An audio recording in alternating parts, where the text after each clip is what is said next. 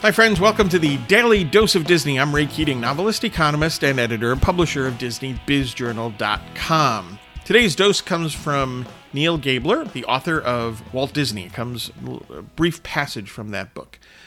Quote, "After all the doubts that the networks, his staff, his brother, and even his wife had harbored about Disneyland, Walt had been vindicated. The opening day fiasco notwithstanding, the park was an instant triumph," close quote. When you're an entrepreneur, you're always going to run into the doubters and the naysayers, right? Those who will say you cannot do it. And sometimes those people are going to be in your own family. But when you are confident in what you're trying to do, you're passionate about it, you have to ignore the doubters. You have to ignore the naysayers. You have to ignore those people that tell you, yeah, you just can't do it.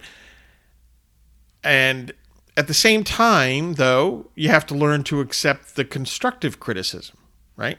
So there is a balance there to figure that out. Some of that comes with experience. Some of it just comes with, hey, I have confidence in my idea, and what you're telling me goes against that.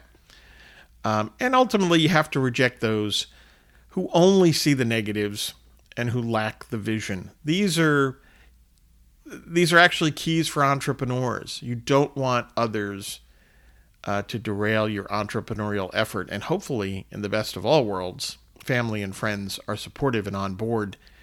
And listen, Walt had the naysayers that were close to him. But when they saw how it turned out, they quickly understood that, hey, maybe this Walt Disney guy, maybe our friend, our brother, our husband Walt, maybe has some pretty good ideas.